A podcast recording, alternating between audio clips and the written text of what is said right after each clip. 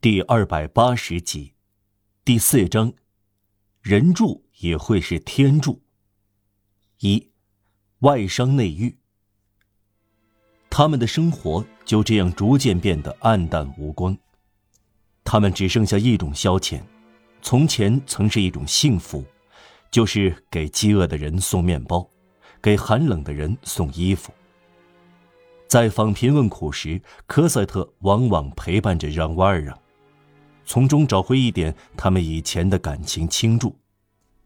有时白天过得愉快，帮助了许多困苦人家，使许多孩子获得温饱，恢复精力。晚上科赛特就快活一点。就在这个时期，他们拜访了荣德雷特的陋室。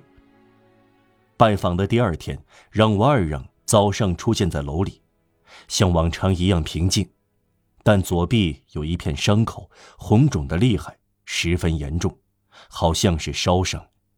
他随便解释了一下，这个伤口使他发烧了一个多月，没有出门。他不愿看任何医生。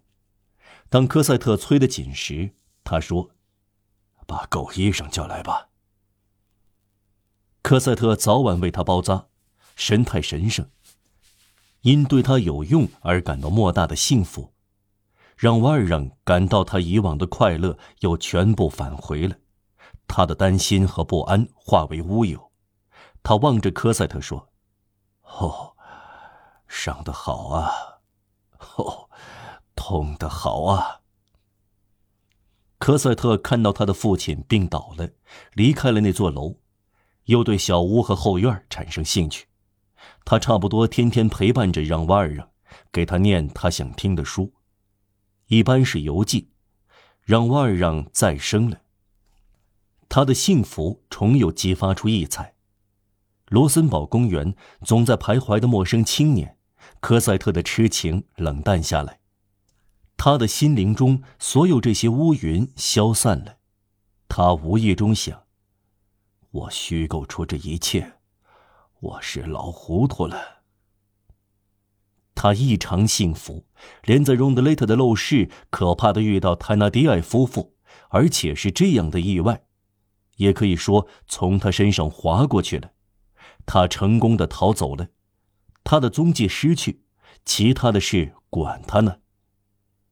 他想起来，只为这些歹徒叫屈。他想，眼下他们在监狱里。今后无法为非作歹了，可是那可悲的一家陷入了困苦中。至于梅纳城门丑恶的景象，科赛特不再提起了。在修道院里，圣梅克迪尔德嬷嬷教过科赛特音乐，科赛特有一副黄莺般的嗓子，富有感情。有时傍晚在受伤老人的简陋屋子里，他唱起忧郁的曲子。叫让瓦尔让开颜。春天来临，一年中的这个季节，花园五彩缤纷。让瓦尔让对科赛特说：“你从不去花园，我想让你去散散步。”随您便，父亲。为了听父亲的话，他恢复在花园里散步，往往独自一人。因为我们已经指出过，让瓦尔让或许担心让人透过花园看见他，几乎从不到花园来。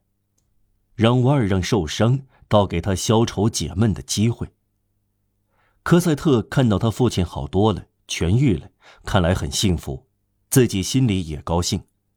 他倒没有注意到，这种心境是慢慢的、自然而然来的。然后是三月，白天变长了。冬天离去，冬天总是把我们的忧愁席卷而去，然后四月来临，这夏天的黎明像所有的拂晓一样清凉，像所有的童年一样快乐，有时像婴儿一样要哭哭啼啼。这个月的大自然将明媚的春光从天空、云朵、树木、草地和鲜花传到人心。科赛特还太年轻，与他相似的四月欢乐不会传不到他心里。黑暗在他没有意识到的情况下，不知不觉地从他的头脑中离去。春天在忧郁的心灵中大放光明，正像中午地窖里也亮堂堂一样。科赛特甚至已经不太忧愁了。再说，情况已是这样，但他没有意识到。上午十点钟左右，吃完早饭，当他终于把父亲拖到花园里待一刻钟，他扶着他受伤的手臂，带他到石阶前太阳下散步。他没有发觉自己时刻在笑，他是幸福的。让瓦尔让在沉醉中看到他脸色重新变得红润和鲜艳。哦，伤得好啊！他低声重复说：“他感谢泰纳蒂埃夫妇，他的伤口一旦痊愈，他便恢复独自在黄昏时散步。以为他独自在巴黎无人居住的地区散步，而不会遇到意外，那就想错了。”